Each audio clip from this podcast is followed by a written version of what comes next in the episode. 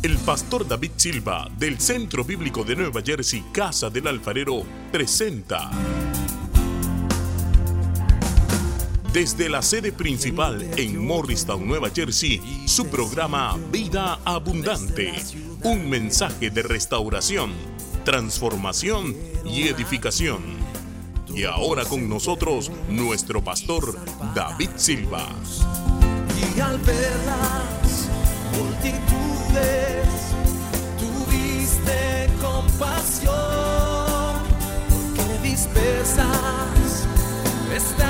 Leemos así. Mateo 6, 24 dice, nadie puede servir a dos amos, pues odiará al uno y amará al otro. Será leal a uno y despreciará al otro. No se puede servir a Dios y estar esclavizado al dinero.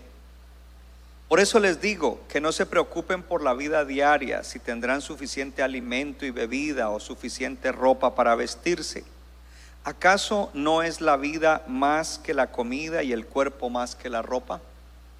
Miren los pájaros, no plantan, ni cosechan, ni guardan comida en graneros, porque el Padre Celestial los alimenta. ¿No son ustedes para Él mucho más valiosos que ellos? ¿Acaso con todas sus preocupaciones pueden añadir un solo momento a su vida? ¿Y por qué preocuparse por la ropa? Miren cómo crecen los lirios del campo. No trabajan ni cosen su ropa. Sin embargo, ni Salomón con toda su gloria se vistió tan hermoso como ellos. Si Dios cuida de manera tan maravillosa las flores silvestres que hoy están y mañana se echan en el fuego, tengan por seguro que cuidará de ustedes. ¿Por qué tienen tan poca fe? Así que no se preocupen por todo esto diciendo, ¿qué comeremos? ¿Qué beberemos? ¿Qué ropa nos pondremos? Esas cosas dominan el pensamiento de los, ¿de quiénes? De los incrédulos, pero el Padre Celestial ya conoce todas sus necesidades. Lea en voz alta, busquen el reino de Dios por encima de todos los demás y lleven una vida justa y Él les dará todo lo que necesitan. Amén. En esta serie, Sabiduría para Vivir, mi tema en el día de hoy es sabiduría y riquezas, preparándome para la prosperidad económica. Dios impresionó mi corazón la semana pasada fuerte de traer esta palabra. Estamos eh, usando sabiduría para vivir, para vivir. Y la economía es parte de la vida. Ahora, estamos pasando por un tiempo eh, difícil en el mundo entero en la parte económica y es la inflación.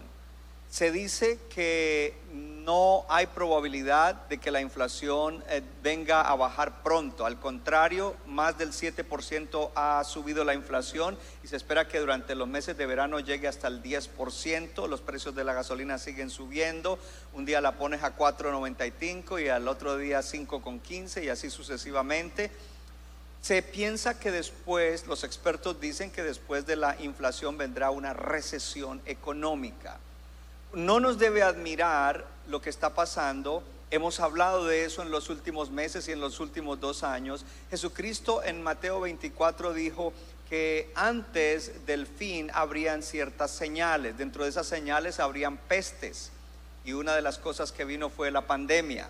Dijo que dentro de esas cosas habrían guerras. En este momento hay muchas guerras, pero hay una guerra grande que es la guerra que tiene Rusia contra Ucrania cuando pensamos en la pandemia y en las guerras y en otras situaciones y problemas políticos y sociales en el mundo, entonces vemos que hay un efecto en la economía. Y ciertamente estas cosas han traído un efecto en la economía.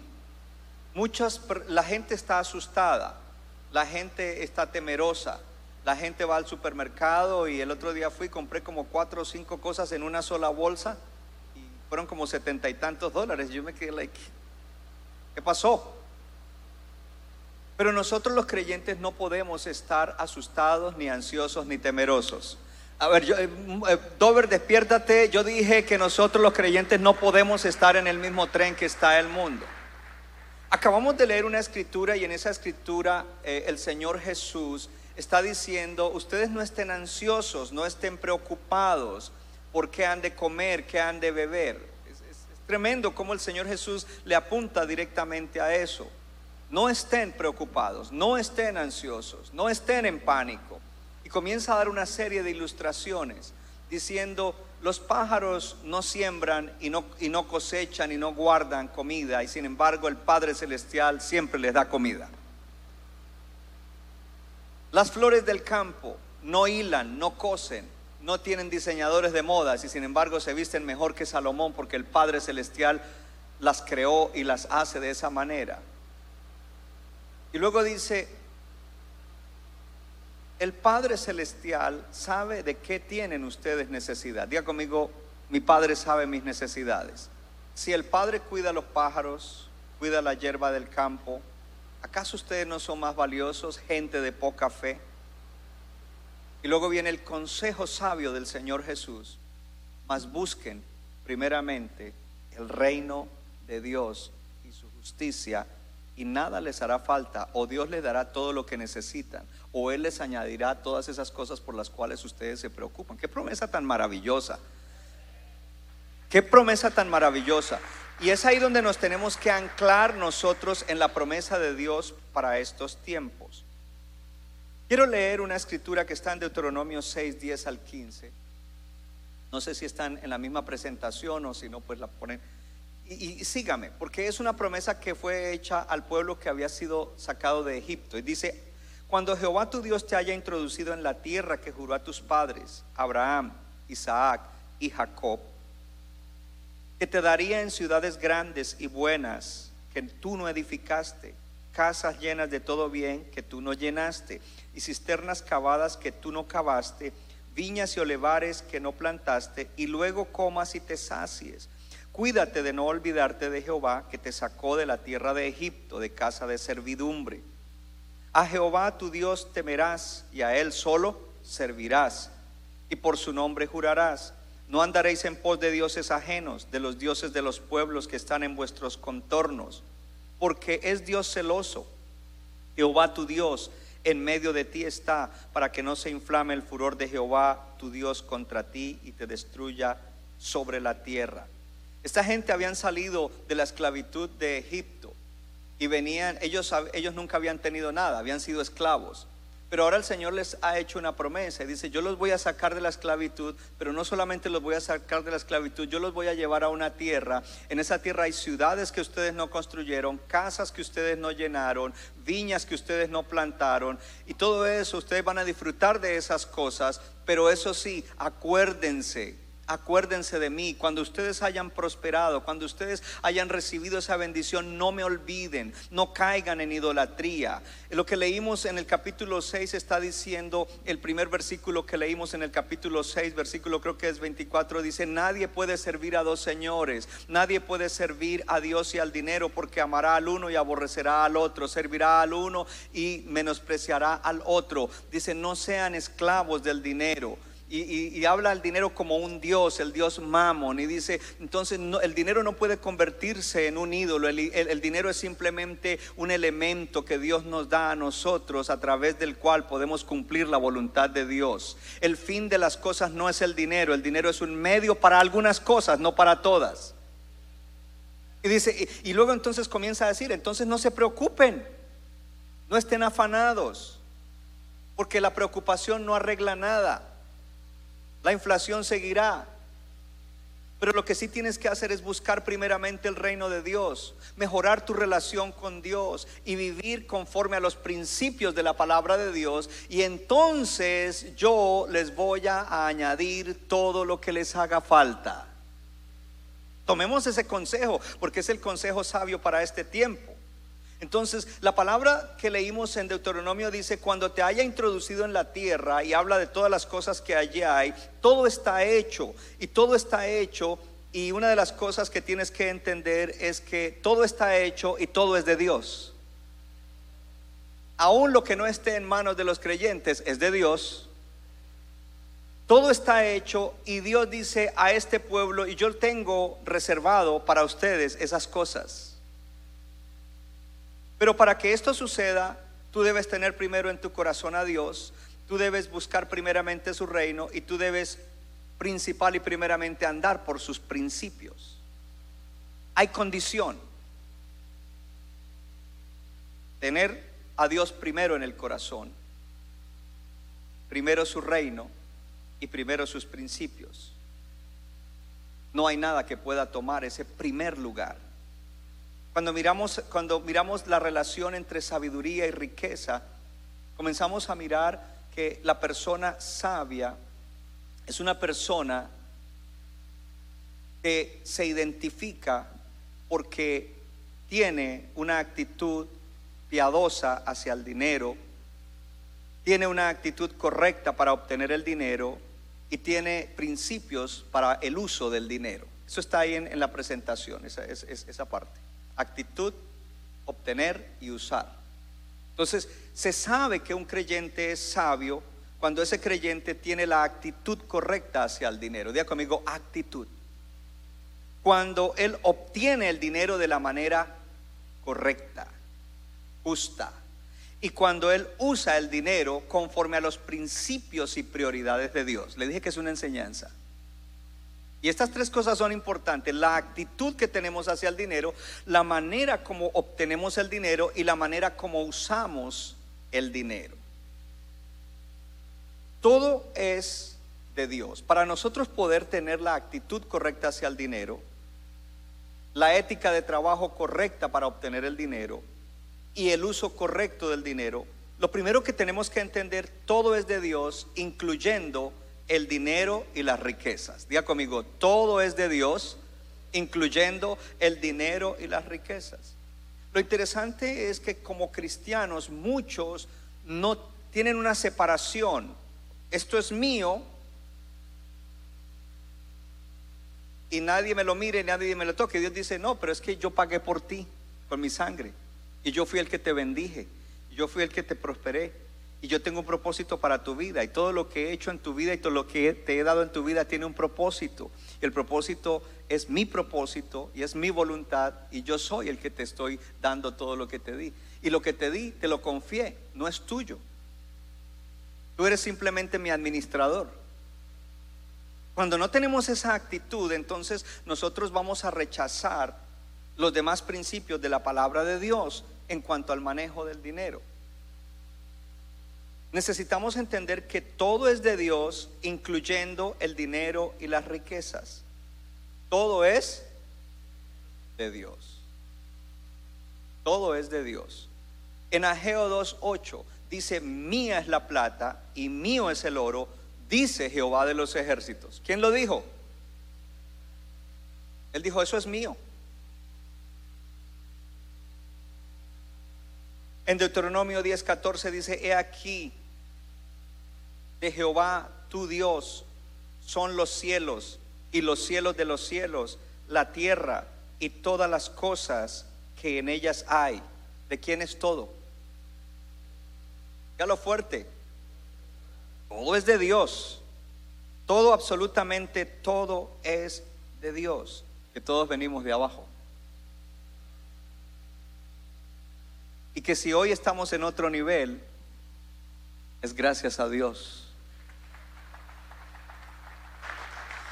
Y Dios ha demostrado que sí quiere bendecirnos. Y que Él quiere bendecirnos más para que cumplamos su propósito. El tema de hoy es riquezas y sabiduría o sabiduría y riquezas y es preparándonos, preparándome para la prosperidad económica. Un cristiano no puede aspirar a prosperar económicamente a no ser esté preparado. Y un cristiano podría prosperar económicamente sin estar preparado, pero está en grave peligro. Y, y su prosperidad no cumplirá el propósito de Dios. Y su prosperidad será como la prosperidad del incrédulo. Porque en el mundo hay gente económicamente próspera que niegan a Dios o están en contra de Dios. Pero yo le estoy hablando a los hijos y a las hijas de Dios. porque tu prosperidad tiene que ser santificada y porque la bendición de Jehová es la que enriquece y no añade tristeza con ella. Es decir, que un cristiano puede prosperar por su habilidad, como lo hace alguien del mundo, pero esa persona no llegará a felicidad ni al cumplimiento de Dios, porque la bendición de Jehová es la que enriquece y no añade tristeza. Al contrario, esta prosperidad le podrá traer tristeza. Y todo lo que Dios nos da es para la gloria de Él y para el cumplimiento del propósito. ¿Has leído alguna vez la escritura que dice, sea que comamos o que bebamos o que hagamos cualquier cosa, hagámoslo para la gloria de Dios? ¿Has leído las escrituras que dicen que, Dios le ha dado dones diferentes a los hermanos para provecho o para bendición de los demás? Y cuando Dios le da la capacidad a alguien de producir dinero, es un don que vino de Dios que es para provecho de los demás. Él se va a beneficiar ya de una. Pero hay un propósito mucho más grande en esto. Estamos en el primer punto. Todo es de Dios. Vimos a Geo y vimos Deuteronomio. En Primera de Crónicas 29:11 encontramos a David. David entendió bien este principio. David había recaudado millones y creo que billones de dólares para la construcción del templo de Jerusalén. Él había hecho una campaña de levantar fondos y dinero llegó, oro llegó, plata llegó, piedras preciosas, madera fina, todo eso.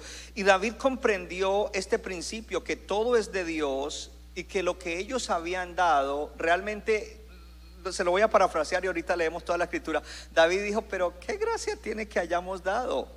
Si todo es de Dios y de lo recibido de su mano es que hemos dado. ¿Por qué no vamos a enorgullecer de haber hecho esto? Leamos. Dice, o léalo conmigo, tuya es, está David orando por, porque han completado todo el dinero para el templo. Tuya es, oh Jehová, la magnificencia y el poder, la gloria, la victoria y el honor, porque todas son tuyas. Tuyo, oh Jehová, es el reino y tú eres excelso sobre todos. Las riquezas y la gloria proceden de ti y tú dominas sobre todo. En tu mano está la fuerza y el poder y en tu mano el hacer grande y el dar poder a todos. Ahora pues, Dios nuestro, nosotros alabamos y loamos tu glorioso nombre, porque ¿quién soy yo y quién es mi pueblo para que pudiésemos ofrecer voluntariamente cosas semejantes? Lean voz alta, pues todo es tuyo y de lo recibido de tu mano te hemos dado. Yo creo que si como iglesia adoptamos esta actitud, vamos a recibir bendición en medio de la crisis que el mundo tiene. Me sorprendió lo que el pastor Jesse dijo. Dijo, yo creo que en este año vamos a abrir más misiones. Pues yo diría, no, en este año no, porque ahora los gastos están más fuertes, todo está más caro, ¿cómo es eso? No, yo dije amén. De hecho me sorprendí, pero positivamente. Yo no dije, bueno, eso tendríamos que pensarlo y orar y ayunar. No, yo digo sí, porque Dios es el Dios todopoderoso, que es el dueño de todas las cosas, que tiene su obra y Él es el que va a hacer su obra para avergonzar lo sabio del mundo. La actitud que Dios quiere que tengamos es el siguiente punto la actitud que Dios quiere que tengamos. La actitud que Dios quiere que tengamos nosotros hacia el dinero y la riqueza es una actitud de mayordomo. Diga, yo soy un mayordomo. Diga, soy un administrador. Diga, soy un manager. Yo sé que a algunos les gusta eso. Oh, yeah, I'm the manager. Yes. Pues tú eres el manager de todo lo que tienes. Porque lo que tienes no es tuyo, sino es de Dios. Y tú eres el manager, tú eres el administrador, tú eres el mayordomo. Entonces la actitud de mayordomo quiere prosperar lo que se le ha confiado, no para un fin egoísta, sino para agradar al dueño que le confió eso. Yo quiero prosperar esto, yo quiero que esto crezca, mejore, avance, para agradarte a ti, Dios, sabiendo que al hacerlo me traerá recompensa. Yo conté un poco de mi historia laboral esta mañana y voy a, decir algo. En mi historia laboral yo he tenido jefes que cuando les digo me tengo que ir, no me quieren dejar ir, no me querían dejar ir. incluyendo el último jefe que tuve antes de entrar tiempo completo al ministerio. ¿Por qué no me querían dejar ir? Porque yo hacía que todo lo que ellos me confiaban prosperara y mejorara. Eso lo agradaba a ellos, pero ellos me pagaban bien a mí. Y en este tiempo, quizás en la empresa donde estás, dicen, vamos a cortar personas, pero si tú eres un buen mayordomo, tú estás usando bien tu tiempo y el trabajo que Dios te dio, tú estarás en la lista de los que se quedan y otros estarán en la lista de los que se van a ir.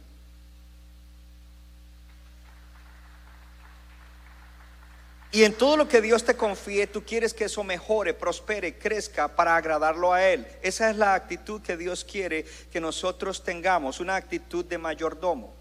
Ahora el Señor le habla a los creyentes, a nosotros, levante la mano los creyentes. El Señor nos habla y algo importante que quiero decirle es esto. Lo que tú tienes bajo tu responsabilidad, le tienes que dar cuenta a Dios. Tú no respondes por lo que otro tiene en su posesión. Tú solo respondes por lo que tú tienes en posesión tuya. Y eso también te lleva a que tú te enfoques en esto es lo que Dios me dio y no que estés mirando al vecino. Porque tú eres tú y el vecino es el vecino y el vecino tiene otro trato y así sea un hermano en Cristo es diferente y tú respondes por lo que Dios te dio, y si tú eres responsable con lo que Dios te dio, entonces Dios hará algo contigo. Y te va a capacitar para más. Gloria a Dios. Entonces la palabra nos advierte grandemente en cuanto a la actitud hacia el dinero. El que tiene esta actitud de mayordomo, en primera de Timoteo 6:6 dice, "Pero gran ganancia es la piedad acompañada de contentamiento." Gran ganancia es la piedad. Piedad es busco primero el reino de Dios. Lo de Dios es primero. Vivir por los principios de Dios en mi vida. Ese es el parámetro mío. Esa es mi brújula. Yo sigo hacia adelante. Es por la palabra de Dios, por los principios de Dios, los propósitos de Dios y las promesas de Dios. Eso se llama piedad. Entonces dice, gran ganancia es la piedad y dice acompañada de contentamiento. La pregunta es si tú estás contento ahora con lo que Dios te ha dado. O estás, ah, que a mí no me gusta ese carro, que ese carro ya le suena esto. Gracias Señor que tengo carro. Porque hay gente que anda a pie. Hay gente que necesitan un transporte y no lo tienen. No, que mire que esa casa donde yo estoy que se está desbaratando. Gracias Señor que tengo un techo. Si tú no tienes contentamiento, tú no calificas para que tú no estás preparándote ni estás preparado para que Dios te confíe más cosas, porque de plano ya eres desagradecido. De plano ya estás rechazando. Deberías estar agradecido con lo que Dios te ha dado. ¿Estás contento con lo que tienes? ¿Estás contento de que tienes salud, comida, techo? En vez de estar murmurando y criticando y renegando, de tu vida deberías decir gracias Señor y voy a hacer lo mejor que yo pueda hacer con lo que me has dado. La historia de mi esposa y mía, si puede darle el aplauso al Señor, me gusta que usted está alabando a Dios, es que siempre, eh, siempre en, cuestiones de vivienda, siempre fuimos a, a sitios que estaban desbaratados. La primera casa que tuvimos aquí en Estados Unidos estaba literalmente cayéndose y nos la rentaron por un precio barato, pero dijeron, tienen que levantarla. Y de verdad había que levantarla. Sin embargo, cuando, cuando la entregamos, era irreconocible. Y luego cuando entramos en el ministerio, cuando rentábamos lugares, los, los lugares que rentábamos estaban vueltos nada. Y cuando los devolvíamos, los devolvíamos restaurados. Porque era la muestra, Señor, tú nos confiaste esto, vamos a hacerlo mejor con esto incluyendo este lugar. Cuando era rentado, nosotros hicimos cosas locas. Quizás a alguien no le gustó, pero el pastor, ¿por qué hace eso? Eso no es de nosotros. Don't worry. Porque el que es en lo fiel en lo poco, Dios le da lo más. Y por haber sido fiel en eso, Dios nos dio lo más. Eso se llama mayordomía. Esa es la actitud. Entonces hay contentamiento, estamos contentos. En, en, en 1 Timoteo 6, 7, 9 dice, porque nada hemos traído a este mundo Hello. Y sin duda nada podremos sacar, todo se quedará aquí. Así que teniendo sustento y abrigo, estemos contentos con esto, porque los que quieren enriquecerse caen en tentación y lazo y en muchas codicias necias y dañosas que hunden a los hombres en destrucción y perdición. Míreme, lo primero que te quiero decir es importante que tú tengas una visión de progreso. Pero lo segundo que te quiero decir, y debería ser lo primero, es cuidado con caer en codicia y avaricia.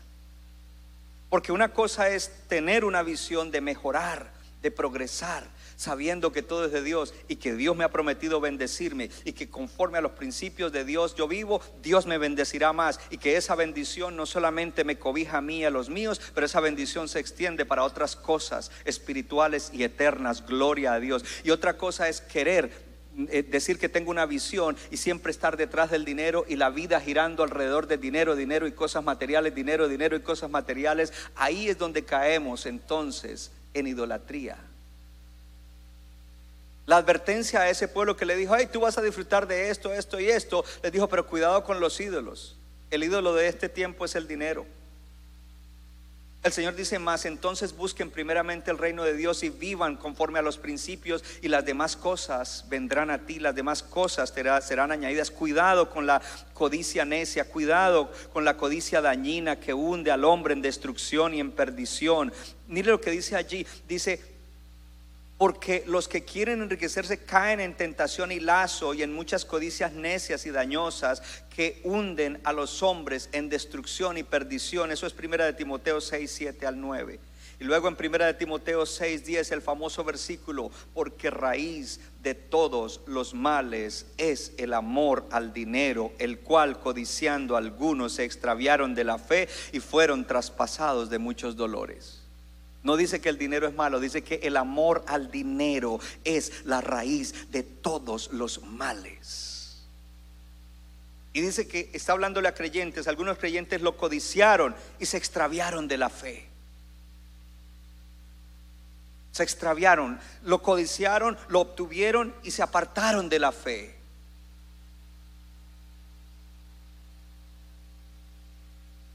No estaban listos para prosperar. Pero yo le estoy hablando a un pueblo al que quiero alistar para prosperidad. En medio de un tiempo difícil, para que Dios sea glorificado.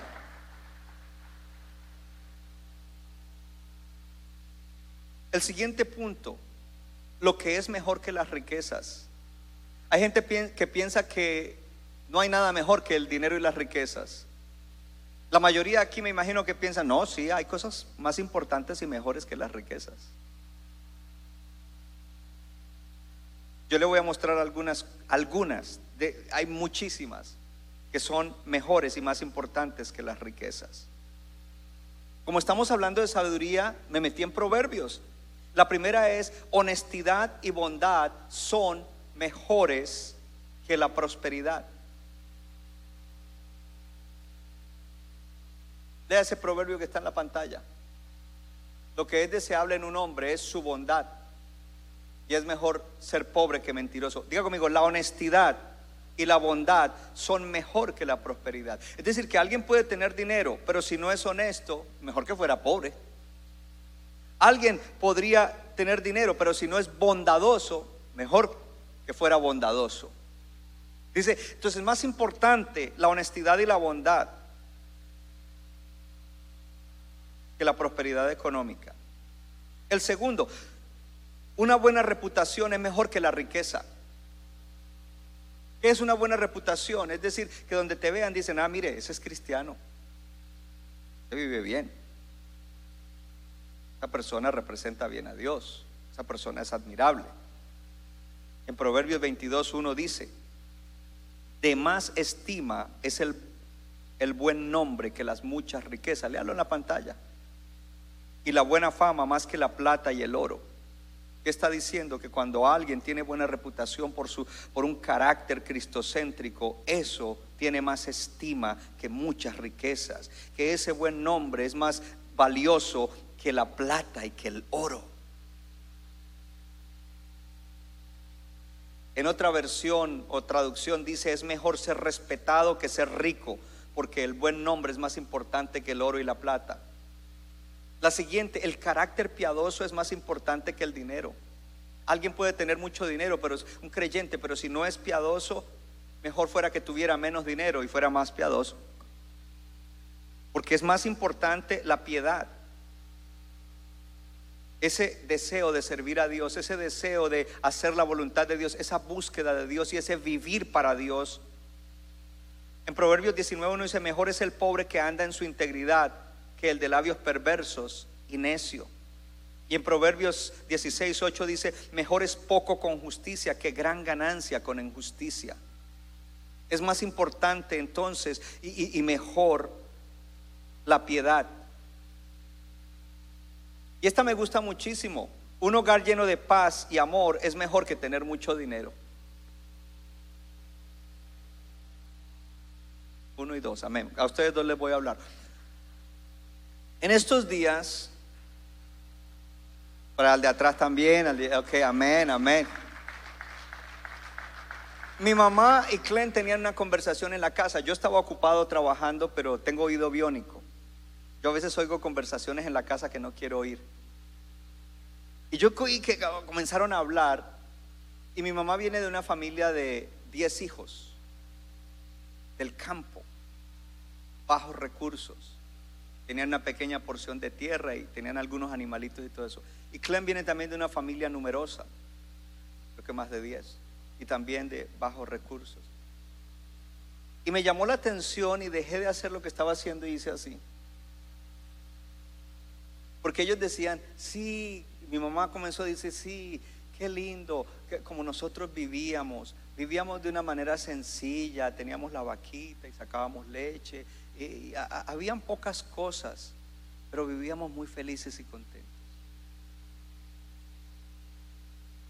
Y Clint también acotó acerca de su propia, sí, yo me acuerdo esos tiempos cuando sí había dificultades, pero eh, había algo lindo en la casa y estábamos contentos. Un hogar lleno de paz y amor es mejor que tener mucho dinero. Mira lo que dice eh, en, en, Proverbios 15, 17, mejor es un plato de legumbres donde hay amor que el buey engordado con odio. Mejor comerte un platito de espinacas con ajo donde hay amor que comerte un steak gordito donde hay contiendas y pelea y hay cosas que son más importantes que el dinero, que son mejores que el dinero, hermano. ¿Y sabe por qué le digo esto? Porque esto nos balancea y nos prepara para entonces poder ser gente que puede prosperar. Yo no te estoy diciendo que no aspires, lo que te estoy diciendo es balanceate, prepárate para prosperar, porque el dinero no te puede cambiar a ti, el dinero no, no puede ser el centro, no se puede convertir el centro, tiene que ser Dios y disfrutar lo que Dios te da. En Proverbios 17 uno dice, mejor es comer pan duro donde reina la paz que vivir en una casa llena de banquetes donde hay peleas. Amén y amén. La sabiduría es mejor que la riqueza. Le estoy hablando cosas que son mejores o más valiosas que el dinero y la riqueza. La sabiduría es mejor que la riqueza. Si tú me dijeras, pastor, eh, eh, te, doy te, doy una oferta, te voy a dar 10 mil dólares o te voy a dar una palabra sabia que te va a bendecir en tu vida. Yo te diría, dame la palabra sabia. Ahora no es que vengas a alguno aquí al final, pastor, porque aquí le tengo la oferta. Yo, Padre, ¿qué hago? ¿Será que si es sabia esa palabra? si es palabra sabia, yo quiero la palabra por encima del dinero. Porque eventualmente la sabiduría me va a llevar a vivir feliz. Y dentro de esa felicidad me va a llevar a que tenga lo que necesito, a que pueda obtener lo que necesito, porque tengo los principios correctos y Dios me va a bendecir y Dios no va a fallar, porque dice que al que busca primero su reino y vive piadosamente, Él le dará todo lo que necesite.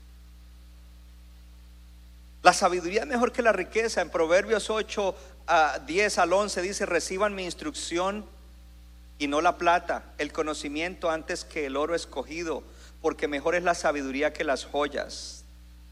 Mejor es la sabiduría que las joyas, mejor es la sabiduría que el oro, mejor es la sabiduría que la plata. En otra versión dice, elijan mi instrucción en lugar de la plata y el conocimiento antes que el oro puro, pues la sabiduría es mucho más valiosa que los rubíes. En Proverbios 16, 16 dice, mejor es adquirir sabiduría que oro preciado y adquirir inteligencia vale más que la plata. Gloria a Dios. Ahora, el siguiente punto es cuidado con lo que el dinero te puede hacer. Ya conmigo me estoy preparando para ser un buen mayordomo de lo que Dios me quiere confiar. Diga, porque aún en tiempo de inflación Dios me va a confiar más cosas. Porque aún en tiempo de inflación Dios me va a llevar adelante para que cumpla sus propósitos. Cuidado con lo que el dinero puede hacer por ti. Puede hacer por, eh, puede hacerte. Puede hacer. Lo primero, el dinero tiende a dar un sentido falso de seguridad. ¿Qué te hace? Darte un sentido falso de seguridad. Gente que comienza como comienza, porque aquí ninguno heredó los millones, ¿no? Ni vino a la iglesia con los millones. Entonces comenzamos. Y cuando ya hay cierta estabilidad, ya no dejamos. Antes confiábamos en Dios. Y ahora nuestra seguridad la hallamos en lo que tenemos. A ella fracasamos o comenzamos a fracasar. En Proverbios 18:11 dice, los ricos piensan que su riqueza es una gran defensa. Imaginan que es una muralla alta y segura. El rico en el mundo piensa que su protección, su seguridad está en el dinero. Y algo que usted debe saber es, primero, que el dinero no le da seguridad a nadie. Y el dinero en sí mismo no es seguro. Y si no piensen cómo está la economía ahorita, el único que te puede dar seguridad es Dios. En Él es en quien tú puedes estar seguro.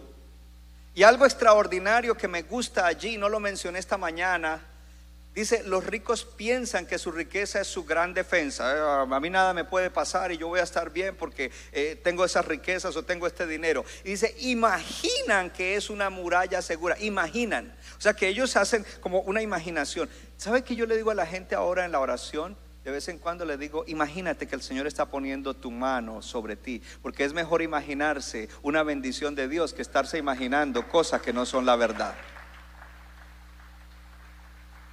Tienes que conquistar tu imaginación y comenzar a pensar bien. Algo que me maravilla de este proverbio es que el proverbio anterior dice, ¿está listo? Torre fuerte es el nombre del Señor. A él correrá el justo y levantado será. Él es torre, Él es muralla, Él es castillo a donde yo puedo ir y entrar y tener seguridad. Mi seguridad no está en posesiones, mi seguridad no está en dinero, mi seguridad no está en trabajo, mi seguridad está en aquel que es la torre fuerte. Él es mi protección, Él es mi seguridad. Y luego viene en el versículo siguiente dice, pero eso es el justo, el que de verdad está siguiendo a Dios, pero el que no está confiando en su riqueza como su seguridad. ¿Qué te puede hacer el dinero? El dinero puede, puede, producir orgullo y apatía hacia Dios y hacia las cosas de Dios. Cuando un creyente no se planta bien, el dinero le va a producir orgullo y apatía hacia Dios y hacia las cosas de Dios. Yo voy a dar un ejemplo de, de, de donde viene mi mamá para que nadie se ofenda, que diga que lo dijo por mí. Pero si te cae, pues Gloria a Dios. Dice mi mamá, cuando comenzaba la iglesia, hoy es una, una, mega iglesia de miles, que al comienzo iba gente, la gente pues no tenía muchos recursos, eh, no, no tenían auto, andaban en bus en la gran ciudad, y esto y lo otro, pero a través de todo el proceso de que el pastor los llevaba, comenzaron a mejorar sus vidas, sus matrimonios, su economía, y ya de pronto comenzaron a comprar un carrito, y ya el hermano aquel ya tiene su auto, entonces ya comenzó el hermano, ok, este domingo yo no voy a la iglesia, pastor, ¿por qué? Porque es como ahora tengo un carro, voy a llevar la familia allí a un clima más cálido. Porque allá en la ciudad es fría y a dos horas hay un pueblo más calientito. Entonces ya comenzaron a tener apatía hacia las cosas espirituales. Ahora ya congregarme no es importante. Cuando estaba arrastrando la chancleta, quería venir a todos los cultos y oír la palabra, a ver qué Dios me decía para cambiar y que oraran. Pero ahora que estoy mejor, mm, eh. ese creyente no estaba listo para prosperar, pero yo le estoy hablando a gente que están siendo alistados para prosperar. Lo otro es el orgullo, que eh, eh, podemos prosperar económicamente y se nos, es mi esfuerzo, es mi astucia, es mi esto, es mi lo otro, es mi, mi, mi, mi, mi, mi, mi. Y usted dice, ¿what? Si yo soy el que te he dado la fuerza, la capacidad, el conocimiento, la unción para que hagas las riquezas. En Proverbios 28, 11 dice, el hombre rico es sabio en su propia opinión. Es decir, que para él, él se las sabe todas y él es el que lo ha hecho por sí mismo. Mas el pobre, entendido, lo escudriña. Y viene algo, un, versículo maravilloso. Dice, y es una oración, la oración de Agur, un hombre sabio. Mire la oración de Agur. Agur dice, dos cosas te he demandado, no me las niegues antes que muera. La primera, vanidad y palabra mentirosa, apártala de mí. La segunda, no me des pobreza ni riqueza. Ojo, son dos peticiones. Y la segunda es, no me des pobreza ni riqueza. What? ¿Qué le pide? Manténme el pan necesario. No sea que me sacie y te niegue y diga, ¿quién es Jehová? O que siendo pobre hurte y blasfeme el nombre de mi Dios. Eso hace el mensaje, hermano. Primero que todo, Agur conocía su humanidad. Soy un hombre de Dios, pero yo sé que si Dios me enriquece, puedo llegar a un punto donde digo, ¿y quién es Jehová? Porque esto lo dice fui yo se le subió a la cabeza. Pero igual él dice, no me des pobreza, porque si estoy, si estoy en pobreza voy a hurtar para comer y voy a blasfemar el nombre de Jehová. Ese hombre era súper sabio. Primero que todo, Dios no va a dejar caer a ninguno de sus hijos en esa clase de pobreza. Pero Dios sí quiere prosperar a sus hijos, pero que ellos estén listos para que cuando estén prosperados no digan, ¿y quién es Jehová? What? What Jesus? What church? Thank you, sisters. Thank you, brother. Sabiduría para adquirir el dinero es el siguiente punto. Sabiduría para adquirir el dinero. El dinero no debe ser obtenido a expensas de las prioridades bíblicas. Le voy a dar un ejemplo. Hoy en día, en la sociedad de hoy, mucha gente son exitosos en su carrera y, o negocio y prosperan grandemente a expensas de prioridad bíblica. Primera prioridad, la familia. Es decir, ya no existe más la familia.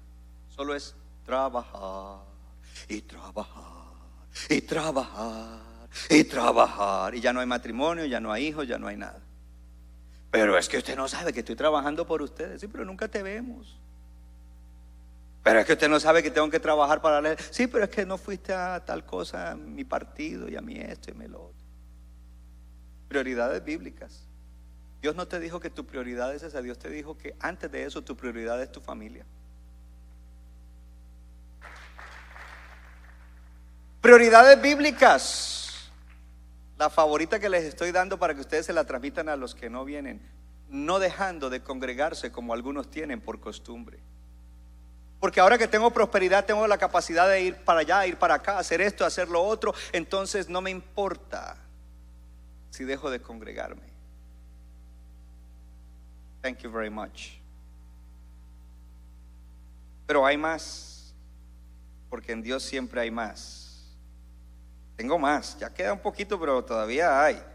El dinero debe ser obtenido a través de los principios y prioridades establecidos en la palabra de Dios. Repite eso conmigo. El dinero debe ser obtenido a través de los principios y prioridades establecidos en la palabra de Dios. Ya hablé de prioridades, ahora hablemos de principios. Yo le podría dar una lista grandísima. El, el dinero debe ser obtenido justamente, no injustamente. El dinero debe ser obtenido siempre con la verdad, no con mentiras, no con engaño. El dinero debe ser obtenido a través de un trabajo ético que se hace lo mejor. El dinero debe ser obtenido a través de representar bien a Dios en las labores que nosotros hacemos. Ahí están principio tras principio tras principio. En el último trabajo que estuve, mi jefe, pues yo había entrado a ese lugar desde que vine a este país, era un restaurante italiano, yo no sabía inglés. Lo primero que aprendí de inglés fue spaghetti and meatballs. Lo segundo, Bake City. Lo tercero, linguine white clam sauce. Lo cuarto, fried mozzarella sticks. Lo quinto, marinara sauce. Eso fue lo primero que yo aprendí en inglés porque eh, yo no sabía nada de inglés. Yo estaba recién llegado, tenía como un mes de llegado. Y me dice un amigo: Mira, eh, allá en tal pueblo de Long Island hay, hay un restaurante italiano. Necesitan un camarero que se encargue del dining room, lunch y dinner porque los demás todos son part-time. Él quiere a alguien de full-time, pero tienes que hablar el inglés. Entonces fui a la entrevista y le dije: Yo me aprendí una frase en inglés. Si tú me das este trabajo, te vas a arrepentir, te va a ir bien. No sé cómo lo dije, no sé si me lo entendió. Le dije, y una cosa más, me quiero llevar un menú. Y me puse a estudiar ese menú. Y él me dio la oportunidad. Ahí era tratando de ponerle oído a lo que pedían, mirando dónde ponían el dedo y yo con un menú en la mano para comparar. Mucha presión, pero ya a los tres meses hablaba inglés.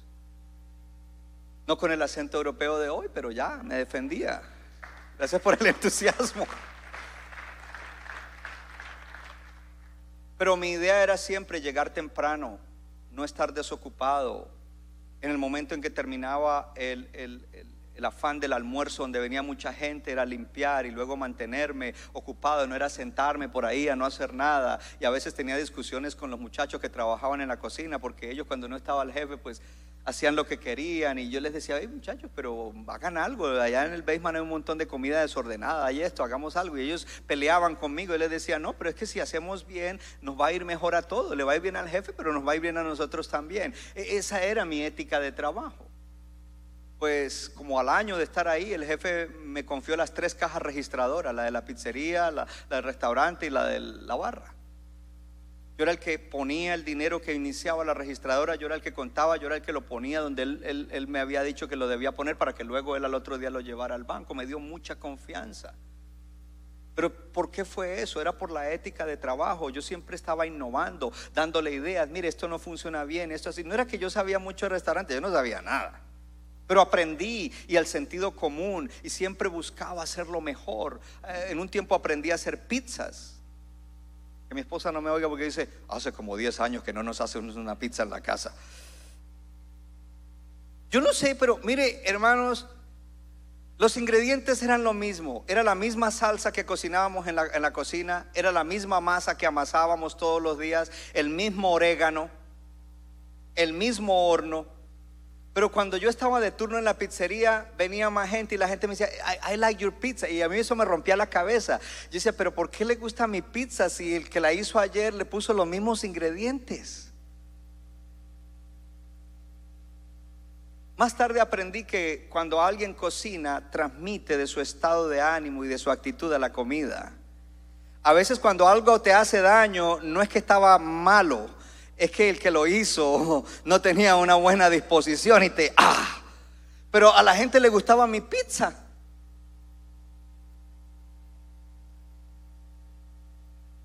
Cuando él abrió un catering hall para hacer bodas y eventos, él me llevó y me dijo, tú vas a hacer maitre d'. Yo dirigía bodas y dirigía todo el staff de- de- de- de camareros y camareras. En algunos de los turnos él tenía dos maitre d's, el otro era más manager. Pero cuando llegó el tiempo le dije, ¿sabes qué? Yo me tengo que retirar. Yo ganaba muy bien ahí, pero yo dije, me tengo que retirar. ¿Por qué? Porque me voy a trabajar a mi iglesia. Y él me dice estas frases. Me dice, David, si tu jefe fuera un humano, yo te diría cuánto te paga y yo te diría te voy a pagar el doble. Pero como tu jefe es el de arriba, yo no puedo competir con él. Que te vaya bien. Ahora, ponga atención a esto. Cuando tomé esa decisión, yo iba a ganar menos de la mitad de lo que yo ganaba ahí en la iglesia donde fui a trabajar. Y mi esposa y yo hablamos. Y prácticamente ella era la que por un tiempo iba a sostener la carga económica de la iglesia, porque consideramos que el llamado de Dios es más valioso y que Dios no nos iba a dejar en vergüenza. Y evidentemente y obviamente no nos dejó en vergüenza y no nos ha dejado en vergüenza y no nos dejará en vergüenza y lo mismo es para ti. Gloria a Dios. Sabiduría. Entonces hay que tener una buena ética de trabajo. Prioridades y principios en el uso del dinero y con eso terminamos. Prioridades y principios en el uso del dinero. Para poner prioridades y aplicar principios en el uso del dinero, hay algo que todo creyente debe practicar y que muchos no lo hacen y se llama presupuesto. Si tú eres casado, tú deberías con tu cónyuge sentarte y elaborar un presupuesto familiar. Si tú eres soltero, pues haz tu propio presupuesto. Yo conozco hermanas que me dicen, no, pastor, yo no quiero hacer eso, pero después los ve uno mal. Mira lo que dice Proverbios en cuanto a presupuesto, porque el presupuesto es un plan, diga conmigo, es un plan basado en los principios y prioridades que Dios nos ha dado. En Proverbios 2, 5, 2 21, 5 dice, los planes del diligente llevan a la abundancia. El presupuesto es un plan. Y si yo hago un plan y soy diligente en cumplirlo, me llevará a la abundancia.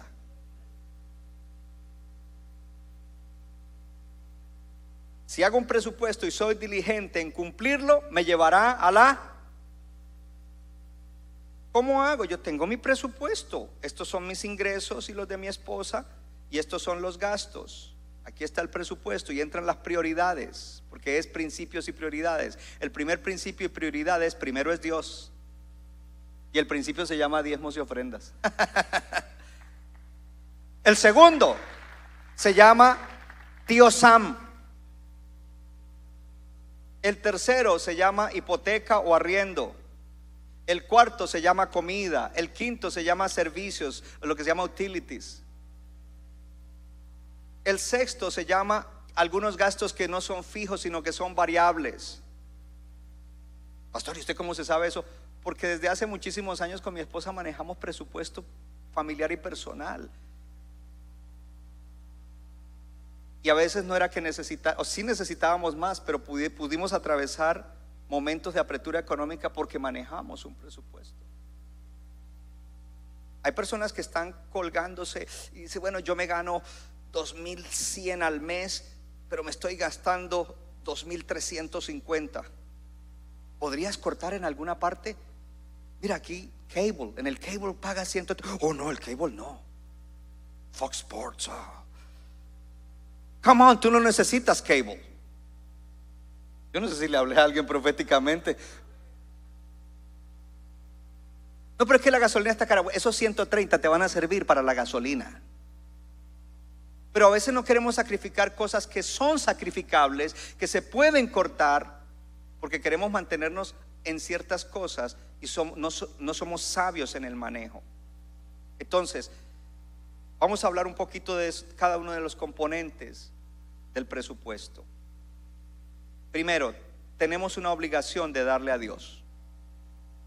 En Proverbios, porque estamos hablando de sabiduría, dice Proverbios 3, 9 y 10, honra a Jehová con tus bienes y con las primicias de todos tus frutos y serán llenos tus graneros con abundancia y tus lagares rebosarán de mosto. Oh, durante la inflación yo me mantengo diezmando y ofrendando porque Dios ha dicho que llenará mis graneros con abundancia. Gloria al Señor y mis lagares rebosarán de mosto. Habrá abundancia en mi casa porque puse primero a Dios. Y en Malaquías 3:10 dice, traigan todos los diezmos a la tesorería del templo para que haya alimento suficiente en mi casa. Si lo hacen, dice, yo abriré las ventanas de los cielos. Lea, y derramaré bendición tan grande que rebosará. Y luego dice, los exhorto a que me prueben en esto.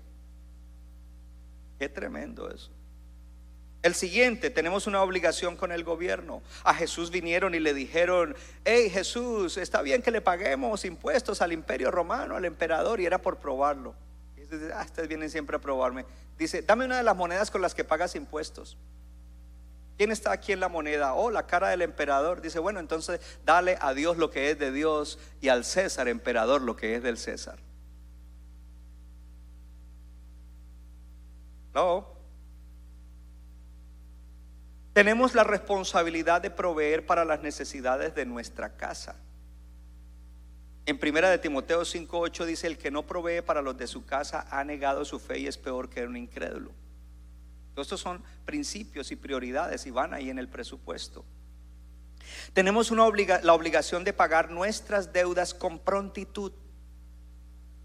Hay personas que posponen el pagar de no, eh, después y comienzan a dejar eso ahí, hermano, no haga eso, un cristiano paga sus deudas. Mira lo que dice en el Salmo 37. El malvado pide prestado y no paga, pero el hombre de bueno, y en la otra, dice, la otra versión dice, el justo es compasivo y generoso. Dentro del presupuesto, si usted es una persona que tiene deudas, debe haber una manera en la cual usted corta en muchas cosas para atacar esas deudas hasta que las pueda sacar. ¿Sabe que cuando usted termine de sacar esas deudas, le va a quedar ese dinero que usted ponía para las deudas? Y entonces ahí usted va a poder hacer otras cosas.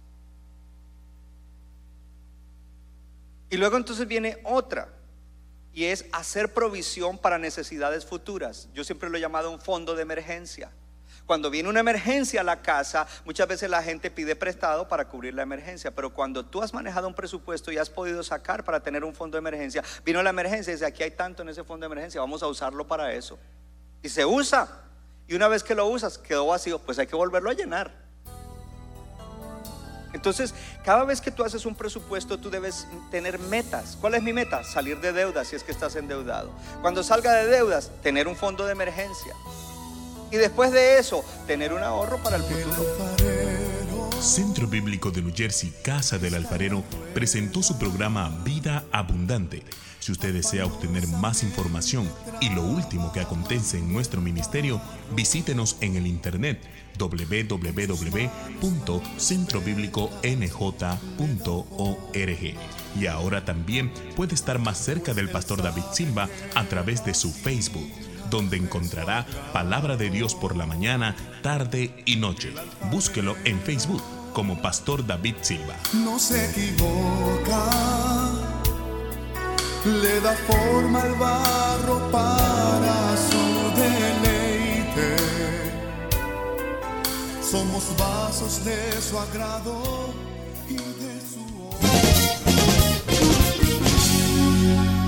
Nuestra iglesia está localizada en la 63 de la Abbott Avenue en Morristown, Nueva Jersey.